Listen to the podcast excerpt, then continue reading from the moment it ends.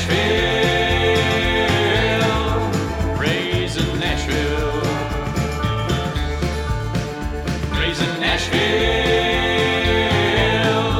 Raising Nashville.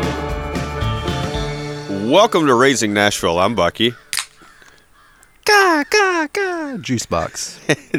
That sound must mean that we are back outside because of social distancing. We're keeping our distance from one another uh, and you as we come to you through your ear holes every single Monday. But uh, we are doing our part, so we are out on Juicebox's deck recording this podcast. We've had ni- a nice run this season, and, and, there's a subject, actually a particular, uh, I, I don't know how to explain this, a, a particular thing that we've been wanting to cover this entire season. And that is one of the greatest treasures Tennessee has ever known. Taylor Swift. Okay, since we're going there, I'm going to say yes, in a way. It's the OG Taylor Swift. I was thinking about this while we were researching this podcast, and like in 30 or 40 years, are people going to look back on Taylor Swift like they look back on this artist that we're talking about today? Uh, I, I, the way the world is moving, yes, I think they will. I think Taylor Swift is going to eventually be like an old lady that's known for uh, eventually acting and you know potentially some um, uh, some charity work or Yeah. something she does. I mean, because Taylor Swift has a ton of money, right? And she's already started to do some more ph- philanthropic stuff, so you know we'll see. And I'm gonna be honest, I'd have hated on Taylor Swift for a long time, but she's got some talent. She's not a total shitbag of a person. It doesn't seem like. No. Uh, if you've seen her recent uh, television commercial, she still wears sweaters every day, so she's not spending money on clothes. Um, I think she's stockpiling that money and probably going after her managers and rights to her songs. And, and the most recent thing I heard was she is going to re record every single song she ever wrote so she can take the money for, from it. Yeah, which I don't exactly understand how that would work because it feels like publishing rights and stuff would still be with those other songs. Yeah. I don't know. I'm not a lawyer, but uh, that doesn't seem like it would be a loophole, or else it feels like every artist out there that doesn't have the rights to their hit song would have just done that, right? Re record it and just drop a note somewhere. right? Well, with that and the fact that we've got birds in the air, we uh, kind of want to talk about, you know, the original. God, I hate to say it. Not not Yeah, Taylor Swift. No, I'm not going to. don't okay, even do so it. let's go back to one of Tennessee's greatest treasures ever. Uh, besides the Ryman Auditorium, uh, you know, there's many things that Tennessee's known for. We've birthed a couple of presidents from you know the state of Tennessee.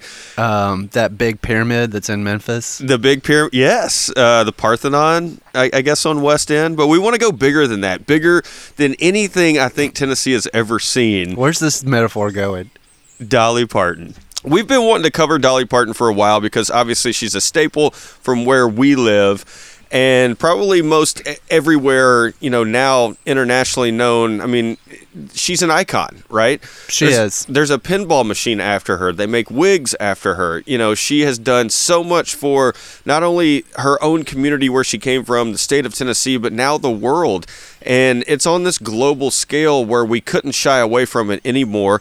So, what we wanted to do was bring to you a two part episode uh, on Dolly Parton. The first part, since we are, you know, kind of a a multifaceted podcast here. The first part is a Nashville story, uh, and that's going to take place this week. And the second part uh, is about children. Because, as most of you parents know, if you are listening to our podcast, your children either received or are currently receiving books from the Imagination Library, which Dolly Parton started in 1990. And if they're not, sign up for that shit if your kid's under five. Yes. Uh, the Dollywood Foundation is something that she built back in the late 80s and early 90s. It incorporates, you know, Dollywood theme park. It incorporates an Imagination Library. There are many different charities that they donate to. There's all kinds of incredible work that they do, and we're going to focus on that next week uh, with a, actually an incredible special interview from the president and CEO of the Dollywood Foundation.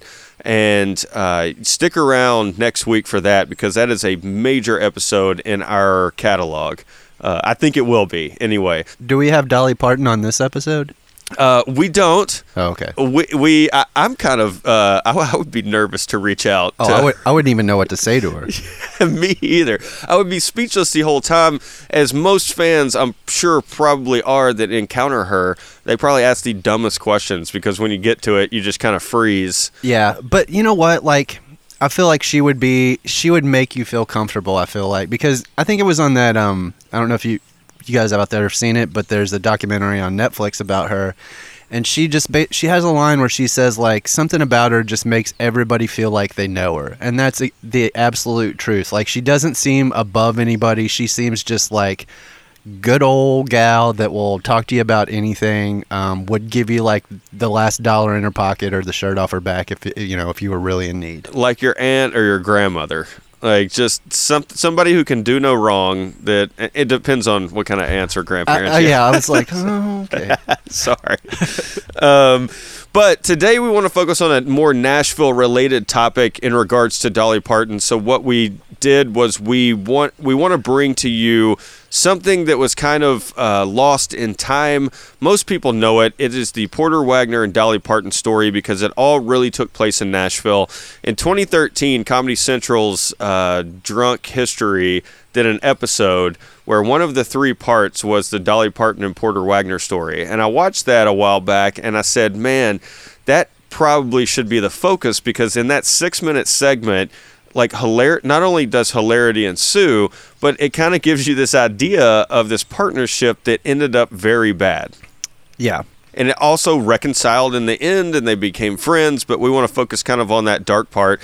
And for uh, most of you that aren't from Nashville, or maybe, you know, your parents were into country and Western music and you knew kind of some of this story, but, you know, back in the 60s, this guy named Porter Wagoner had a uh, variety television show, you know, filled with comedy, singing.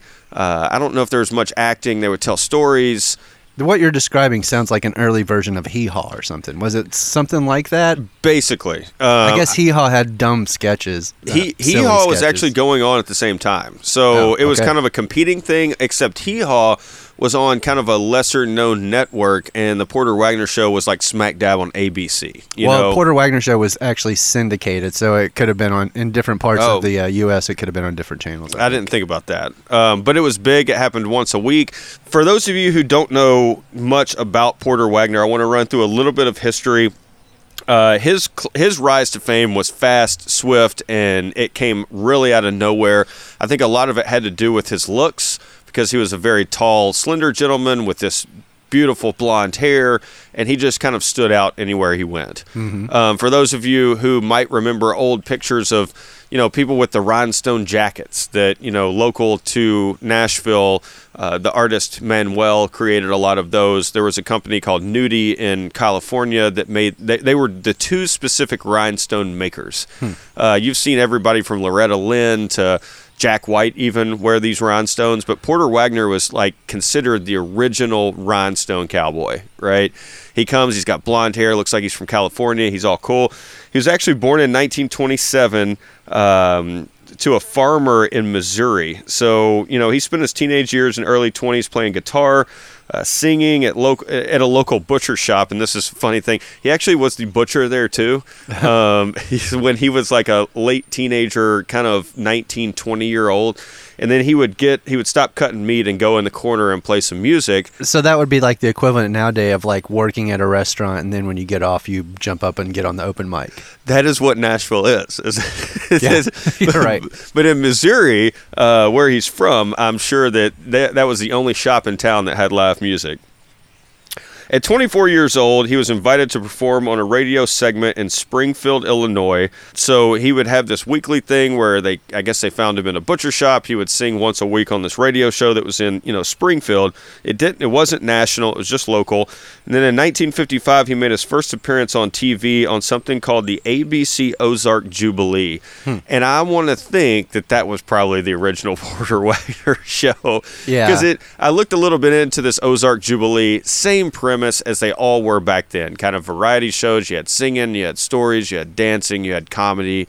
Uh, it was just something else you'd listen to the radio or was competing on, you know, against something on TV. In this case, ABC aired this.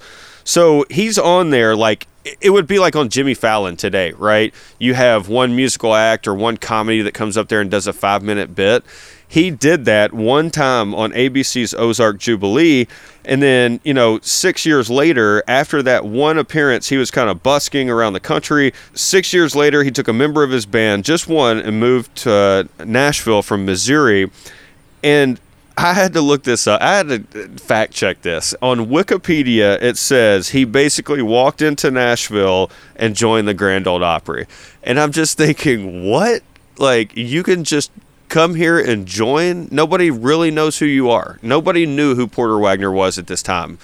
Uh, he was just this new, fresh face in Nashville, and Wikipedia, which isn't the most trustworthy site to find your information, but says he just joined the Grand Ole Opry. Yeah, that if he had been touring around the country or whatever, like even on his own, like he, had to have built a name for himself or something. There has to be something there that like would let him come on. I mean, Well, there was uh, because five years before the Porter Wagoner show, which this would have been about a year into Nashville, he did have one song in 1955 chart to like number three, and until his show five six years later, he did not have any more hits. But he had a random chart chart to number three. The next three years after he moved to Nashville, he spent writing songs and playing local bars.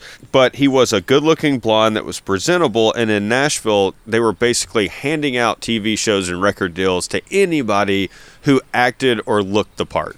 yeah. Well, I mean, he was a good singer too. Like, let's not just say he was a Sure. good face. Like he was, he was a good artist. He was. So in 1960, the Porter Wagoner Show was born.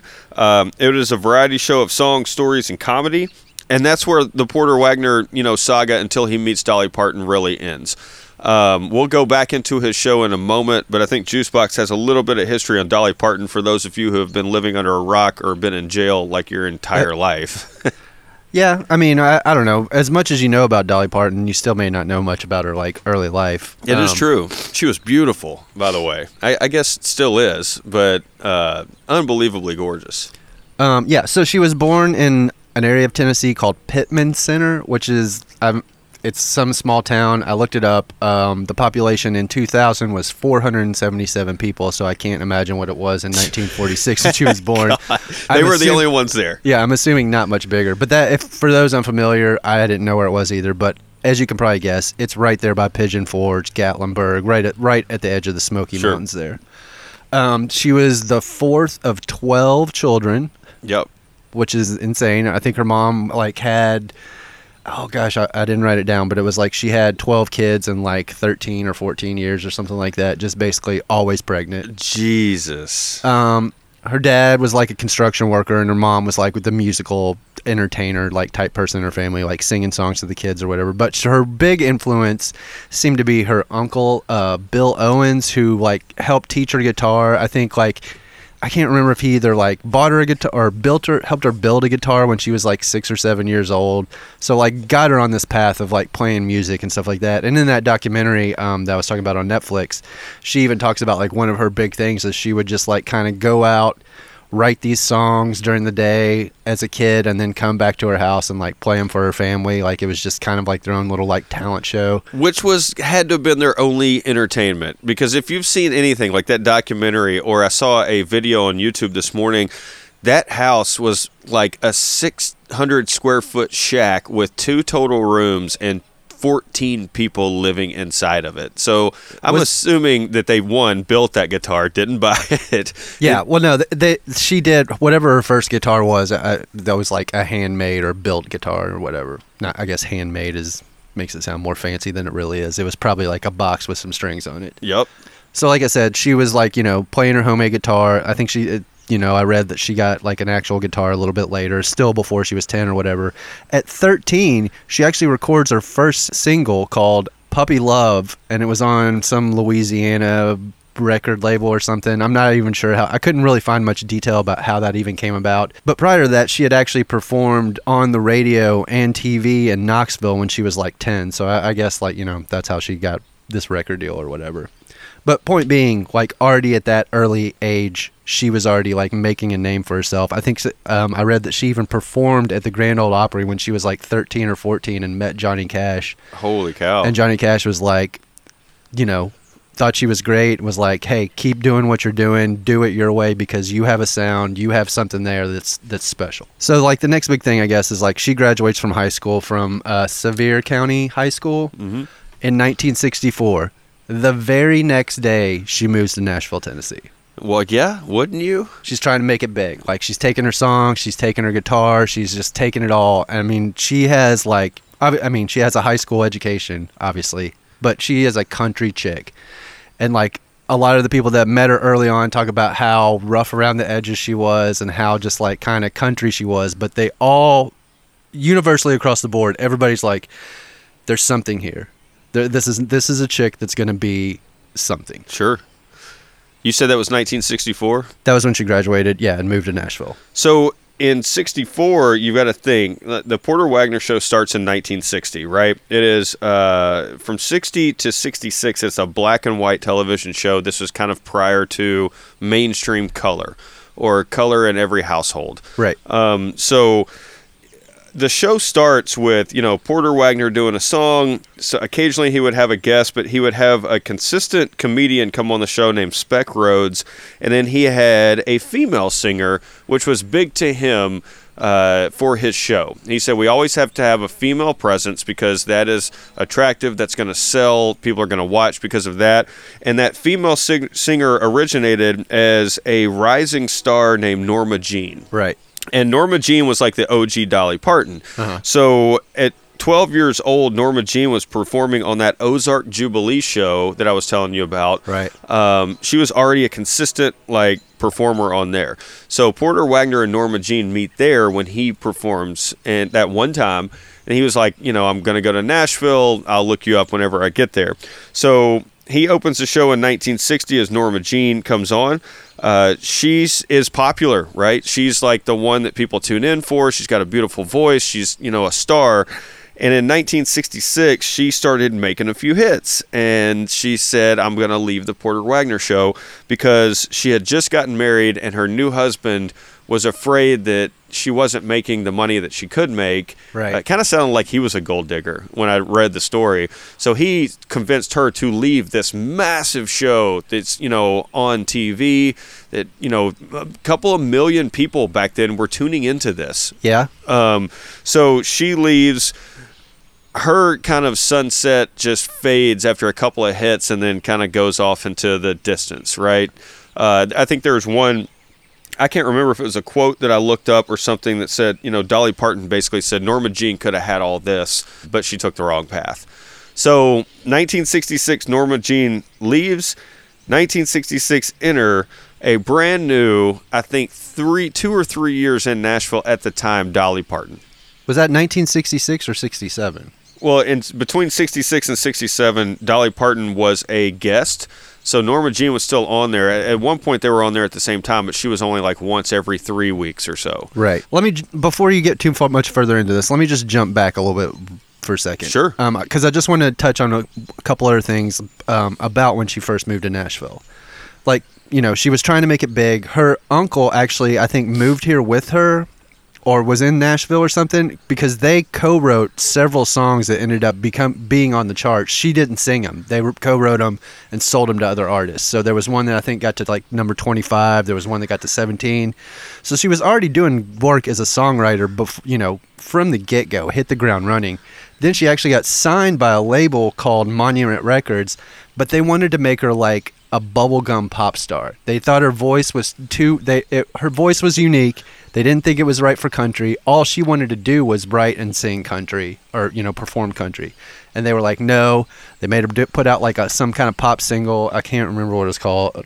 Couldn't you see that though? Like, I mean, blonde-headed girl, Yeah, no. beautiful in Yeah. Nashville. Exactly. Yeah. I mean, I get it, but it, you know, she just like stuck to her guns and was like, "No, I'm going to do country." And then finally like I think they let her record one country song and it got some pop behind it and then it was like, "Okay, you know, maybe you are a country artist." Sure. So anyway, I just wanted to put that out there because she was already kind of like building up her own little bit of a reputation. She had performed on television multiple times already prior to being on Porter Wagoner's show. So she wasn't like just some new rookie. She had already she'd been only been in town for about 3 years, but she had been working it in Hustling. those three years. Yeah, she she is definitely a hustler, as you can see over her t- entire career. Uh, I did read a stat that says she has written over three thousand songs. Yeah, I saw that too. Three thousand songs. I, I sit down and I'm like, man, I could write a song, a country song, and I get halfway through it. I'm like, man, this is the corniest thing that anybody's put, you know, to paper. So it probably would have been a hit. It could have been back then, at least. Have you heard current country lyrics? All right, so Porter Wagoner show is doing great. It's on TV once a week. You know, millions of people are tuning in. Dolly Parton is the new, you know, side piece. Uh, well, that's a bad term to use, but Yeah, I would not. I would not say that. she's not the female lead, but she is kind of becoming, you know, partners with Porter Wagoner. So let me let me just jump in here real quick. It kind of seems like Porter Wagoner is just riding on the coattails of the like talented women that he's bringing in. I'm not trying to t- take anything away from his talent, but at the same time, his show is popular because of Norma Jean. His show is popular because of Dolly Parton. Well, it, it took a minute to get popular with the Dolly Parton part. Now, Porter Wagoner's known for his antics on stage, his the conversations that go back and forth between him and his band members or jokes on each other. Um, he did have a great stage presence, and he was smart. So he did bring in young, attractive women who could sing and that were talented. so he wanted, you know, more people to watch because they would recognize his name because his name's on the marquee, right? It's the Porter Wagoner Show. Sure. So he's going to do anything he can to make that show as popular as possible. So basically, there's a big connection going on with Dolly Parton and Porter Wagoner. At the same time, she is freshly married, by the way. Uh, Yeah. We have to mention that because I think she got married at 19, about a year into moving to Nashville. To a guy named Carl. Now, she is still to this day married to this guy named Carl. Carl Dean. Carl Dean, since she was uh, not the former mayor and uh, runner up for governor, Out of two people, he was the runner-up. so she's been married for you know over 50 years now, and nobody. We have to touch on this for a second, as people rarely see him, have seen pictures of him. There's not many things. I mean, you can obviously Google Dolly Parton's husband and find a couple of pictures. Yeah, and not anything from probably the past 30 years, really. No. I mean, I can't say not anything, but all the pictures that I saw were of him younger. And I feel like even that documentary, uh, the documentary on Netflix, like Jane Fonda's on there, and she's talking about how when she cast Dolly in 9 to 5, and, you know, this is something further down the road, but she like met Carl Dean and that was like like stayed at their house and he cooked them breakfast or something and Yeah. that was like an anomaly in and of itself like that He- she was that she saw him So he is known as a very private person. Um, he never wanted the limelight. He never, you know, dabbled in jealousy. He just, you know, wanted to be married to her, and apparently he's her safe haven when she takes the wig off and takes the rhinestones off and goes home. Yeah, like one of the only people maybe to have seen her in that state. Ever. I also want to throw in real quick that the story is that she met him at a laundromat like day one of Nashville. The first day she moved to Nashville, she met him. Love at first sight. Yeah. That or, uh, I don't know, you're in a new town and you need somebody to pay the bills for a little bit.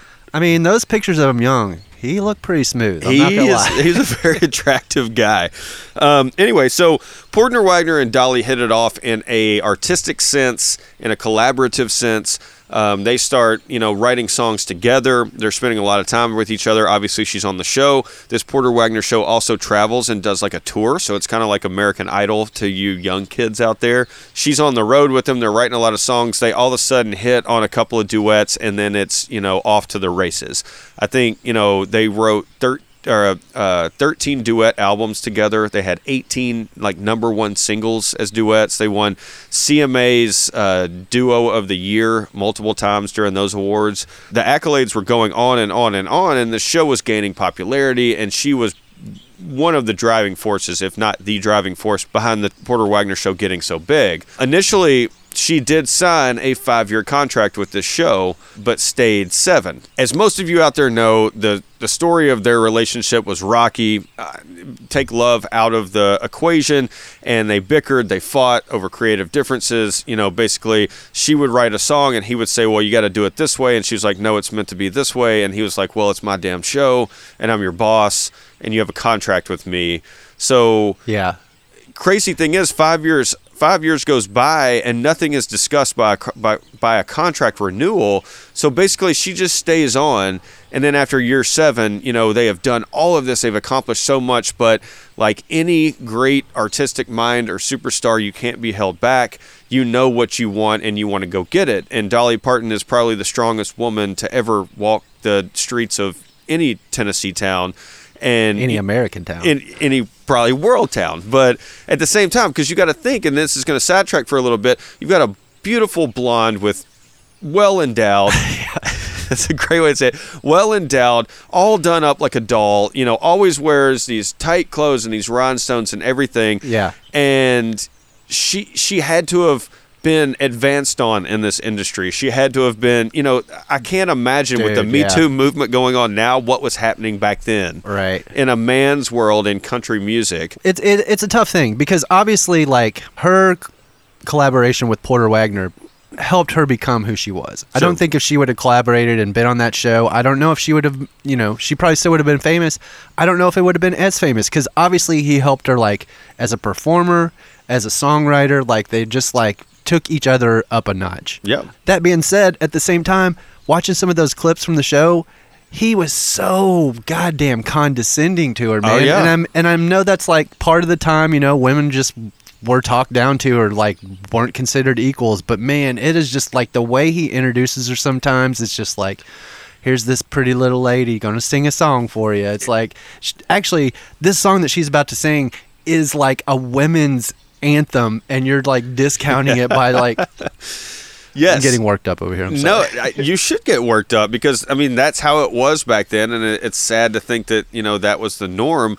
But I'm glad you know in the '80s when, uh, like you touched on, Jane Fonda brought Dolly Parton into the movie Nine to Five. She got to play a role which was the secretary of the main boss in Nine to Five, where she basically got to stand up for all women. Yeah. And that was the first time you saw her on a screen, but not behind the lyrics and behind the song on your radio, but you could actually see her standing up to men, and it was incredible. Yeah. And that became like the the essence of I'm Dolly Parton, I'm a boss. You're not going to mess with me. I'll do whatever I want.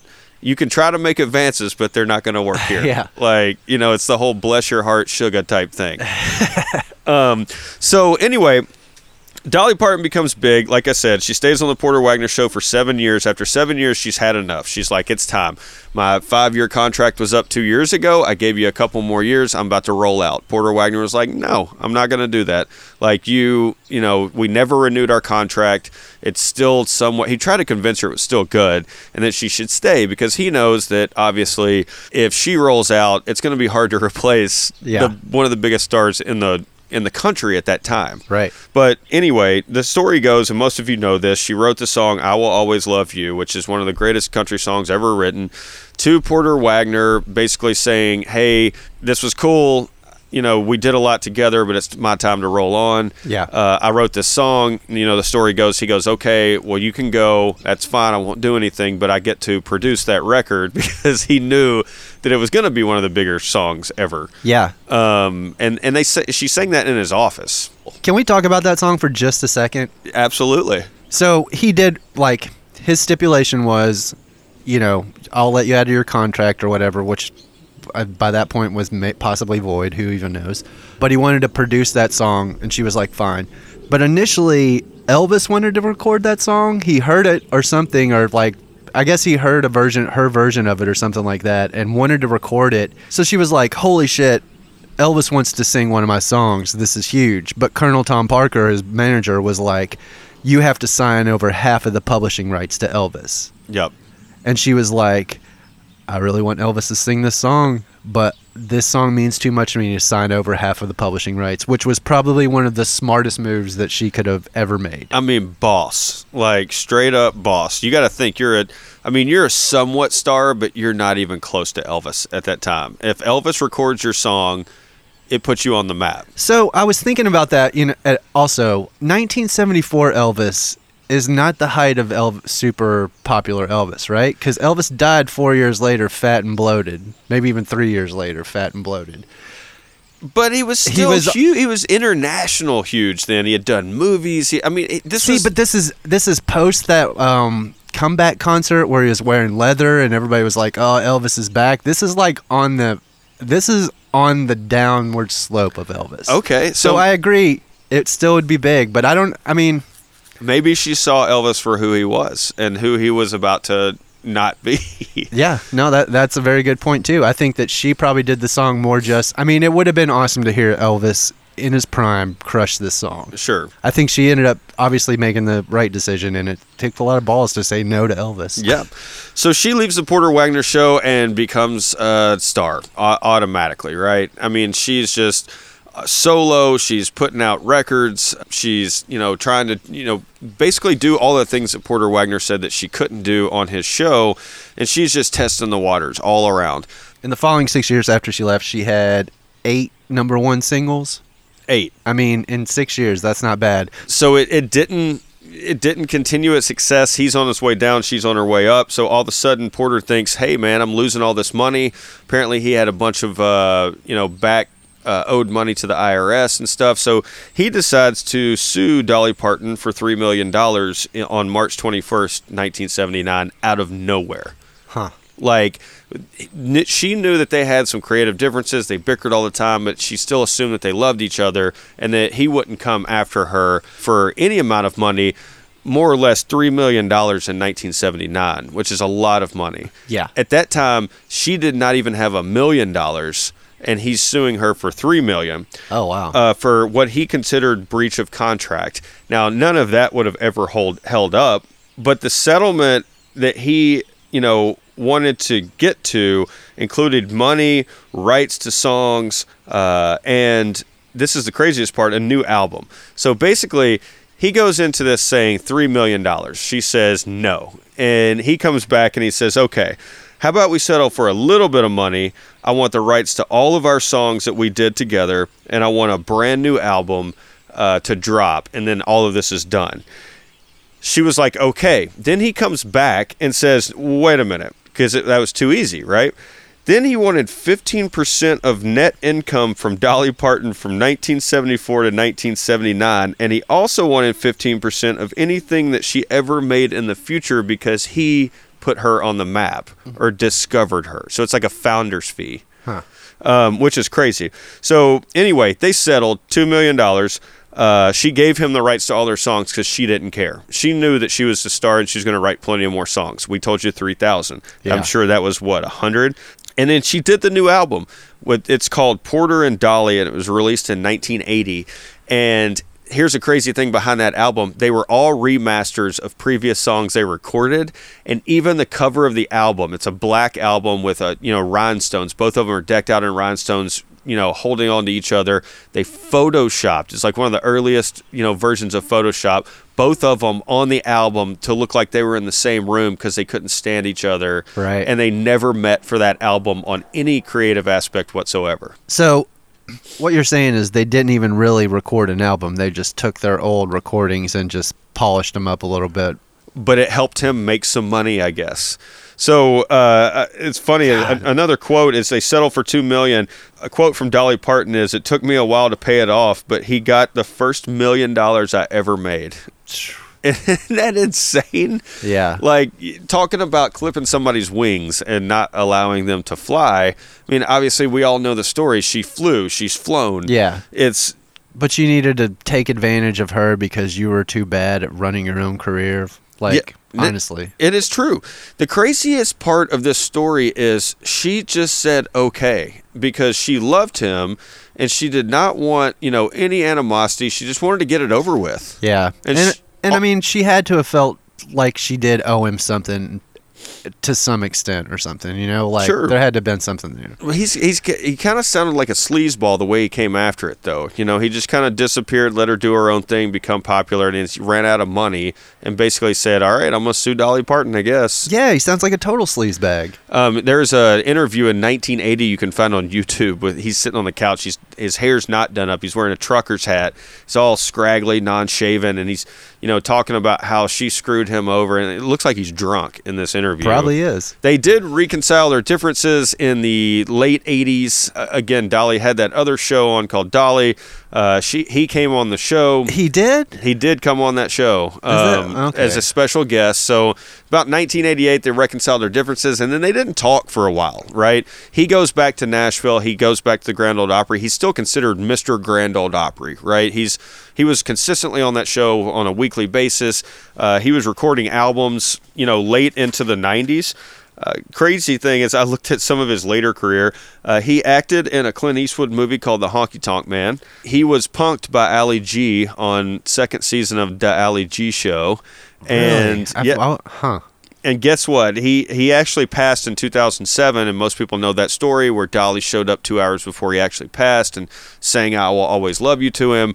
But early, and that was in October. Earlier that year, I think it was uh, June or July in 2007, he opened for a sold out Madison Square Garden show. He opened for the White Stripes. They requested that he be the opening band, and it was like the largest crowd he had ever played before, ever. Dolly Parton, obviously, we know goes on to become big. I Will Always Love You is redubbed in 1990 for the movie The Bodyguard by Whitney Houston. Yeah. In the 90s alone, Dolly Parton made $10 million off Whitney Houston for re recording that song. Since then, it has gone on to make like a $100 million. I get, you know, obviously inflation and money just continues to rise. Yeah. But she's made like almost a $100 million from that song alone, thanks in part by Whitney Houston recording it and making it so big. And you got to think Porter Wagoner probably made some money off that too, right? I mean, if he produced I Will Always Love You and she agreed to let him do that, See, I don't know. I don't know if he would have made money off Whitney Houston's version just because I feel like Dolly Parton probably owned like the song like the songwriting rights or whatever. when he died in 2007, he was estimated to be worth $5 million. Uh, Dolly Parton is currently worth $500 million. Another fun fact I found that uh, since we're talking all things Dolly is that night she wrote "I Will Always Love You" to you know break her ties with the Porter Wagoner show. Uh, she was sitting by a fire in her house in Antioch, Tennessee, by herself, and she also wrote Jolene in the same hour writing span that she wrote "I Will Always Love You." Which is insane. the two biggest hits she's ever had. I mean, besides Nine to Five and you know a couple of other duets with Kenny Rogers and you know things like that, but I will always love you and Jolene, the two biggest things that I know her from, that most everybody knows her from. Yeah, I mean, I know 9 to 5 was a super pop hit. Like that was one of the first records I remember listening to when I was a kid. My mom had the 45 of it. Um, I know that was a big pop hit, but I almost feel like Jolene is even more popular than that. Yeah, no, I mean because it's been re-recorded by so many artists. So many people, and also that was even kind of like, I mean, I, it's still technically a country song, I guess, but that was also kind of like her first jump into that like pop charts, or basically, you know, it, it had more appeal than just a country song because it had that kind of like little driving like bass line and stuff. It was, it wasn't a, your typical country song, so it was like the beginning of her breaking out of that country, country role. Yep. And she's gone on again to write 3,000 songs, so she hit on one night pretty big. Um, that's probably carried her career a lot. She's, you know, gone on to do, like we said, movies, Nine to Five, Best Little Whorehouse, Best Little Whorehouse in Texas uh, with Burt Reynolds. Have you ever seen that movie? Um, I feel like I watched part of it once when I was younger, and it wasn't what I thought it was going to be, so I stopped watching it. That's exactly it. So Dolly Parton kind of dies off for a little bit, then comes back. She's just like a roller coaster, right? She comes out with stuff, she, you know, kind of disappears for a little bit. She's just like the queen of like kind of reinventing herself, you Yep. know, like but not getting too far away from what Dolly Parton is. But yeah, like you know, you, you said she made ten million dollars in the '90s or whatever off that song. That's good because the '90s were not kind to her, like music wise. Like No. her her music career was actually kind of struggling during during the '90s, and I think it was even like was it like the late '90s or maybe even early 2000s where like people were like, hey, Dolly, you know, there was like a petition or something, and people were like, hey, Dolly Parton should record a bluegrass album, and, and tons of people signed it or voted for it or something, you know, what change.org type thing, whatever it was back Yep. then. Yep. Um, and then she recorded "The Grass Is Blue," the grass is blue. which was popular. I think that And was 99. Yeah. and like brought her back to the charts and like brought her back to like more like music relevance. I know she changed managers in the early 2000s. I want to say maybe 2002 or 2004, and the new manager kind of put her on the map, uh, got her, you know, playing arenas again. And I think she, like that. yeah, I think she was like her own manager for a little while there, for like ten or fifteen years, like that. Maybe during the '90s, and that's kind of like why things weren't, you know, Thought she could do it all herself.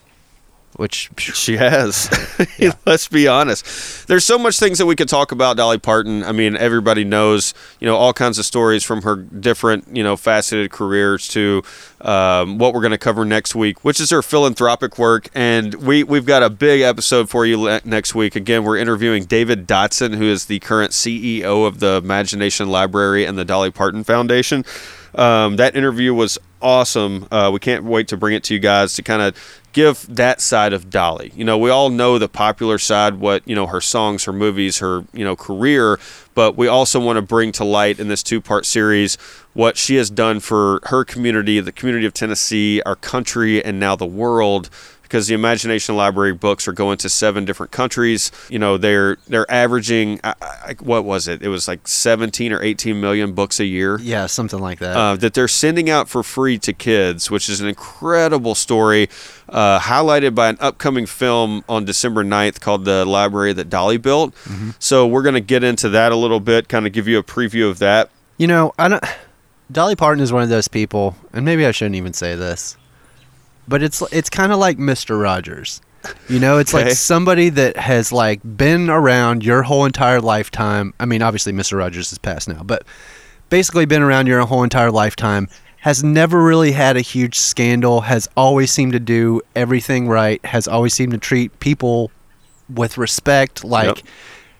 you're almost just like waiting for like I'm waiting for that story, you know. But Oh, I, I oh, don't. no. No, well, that's.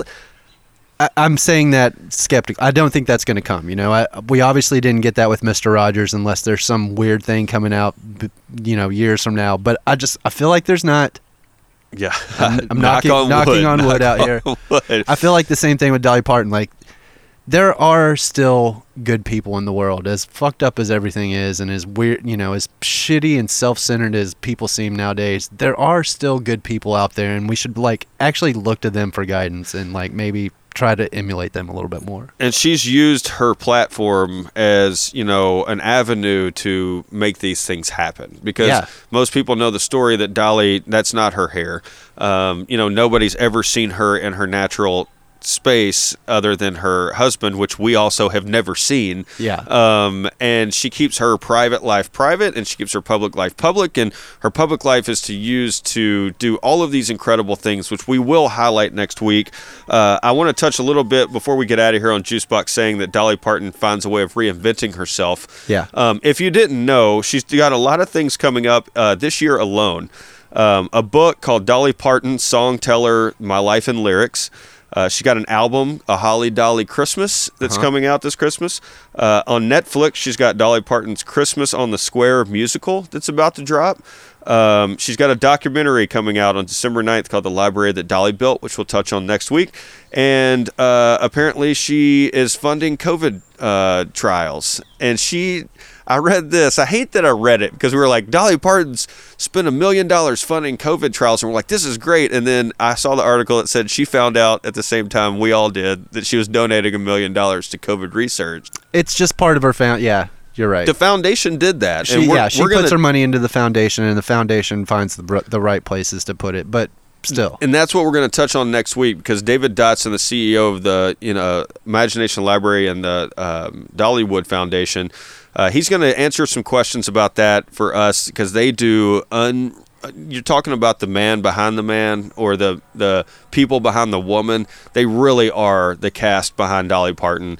Uh, and they've built that up from what what do you say? It's like three people to like hundreds of people now Yeah. that work for him. Yeah, it, I think that initial budget when he came in 21 years ago was uh, what hundred thousand dollars, two hundred thousand dollars, and now it's about 25 million is their budget. Yeah. it's, it's absolutely insane. Um, well, we hope you enjoyed this episode on the Dolly Parton and Porter Wagoner story. I had a lot of fun researching this. Uh, feel free to go out there. The problem is you can't find a lot on the bad parts of the Porter Wagoner and Dolly Parton story because they don't want you to know it. Yeah. So, um, which is great because normally when you're in a feud, all of that gets out there, right, on both sides. Yeah, well, it was a different time, you know. It's pre-internet, so Absolutely. Um, well, we will be back here next Monday with part two of the Dolly story. And uh, as always, wherever you're listening, feel free to go on there, like us, rate us, tell your friends, uh, get more people listening. Check out our socials. I don't, what else do I say? um, can we say mask up? Mask up. Uh, if you need to buy a home, justinfloydhomes.com is the best place to go here in Nashville, Tennessee. And if you are starting to become uh, a little uh, down or depressed, that it's probably not the best idea to visit your family for Thanksgiving. Uh, we don't know what Christmas is going to hold, but it is coming up. And Are, are you talking to me specifically because this is already starting to hit home? it, I'm talking to our listenership out there, but you Okay. and myself as well. If you are feeling the woes of having to make a turkey and only eat a sixth of it this year because you're making it at home, um, you know you want to, you still want to celebrate Thanksgiving, but you have to do it with your family. You can't do it with your extended family um, because it's not safe to go out and gather in a lot of people. We need one more push through all this. But if you are down, we do have something for you. And it is in the form of three little letters called CBD. Oh, those are not the three letters I thought you were going to say. I apologize if I let you down, but I, the three letters that I'm focusing on is CBD because I do take some in my morning coffee in the morning. I might inject some in a turkey this year because our entire family might need it um, to get through the Macy's Day Parade without Grandma and Grandpa there. So that's interesting because CBD makes you relax, kind of gives you a nice little body buzz. Yep, Turkey already makes you sleepy when you eat it. very true. Are we going to put people in like a full-on coma with this uh, I think so. Maybe we'll wake up and COVID will be over. Let me just uh, sidebar here too. I was talking to one of my buddies recently. They said they gave their dog some CBD and it laid on the floor and stared at its paws for four hours straight. Kind of like kind of like a acid trip, I think. I think that was weed. So, uh, I'm not saying you should do that, but you know, it, it's a thing. Yeah, mix a little bit. T- put a couple drops in your sweet potatoes, um, and enjoy. Try to enjoy this Thanksgiving holiday. We will get through this, and we will be back here every single Monday. Uh, we will see you next week for Dolly Part Two. We're very excited to bring that episode to you. Enjoy your week. Put on your mask. Happy Thanksgiving. Two sides to every story, we can straighten this out tell yours and I'll tell mine. Well, where were you last night when I came home? When I came in, you were out and gone.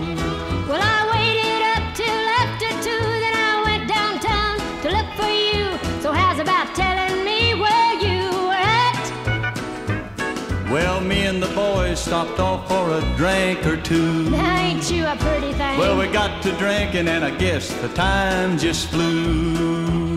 Well, the time must have flown for you, alright, cause I thought you were gonna stay out all night. And I told myself, I ain't a putting up with that. There's always two sides to every story. We can straighten this out if we'll take time.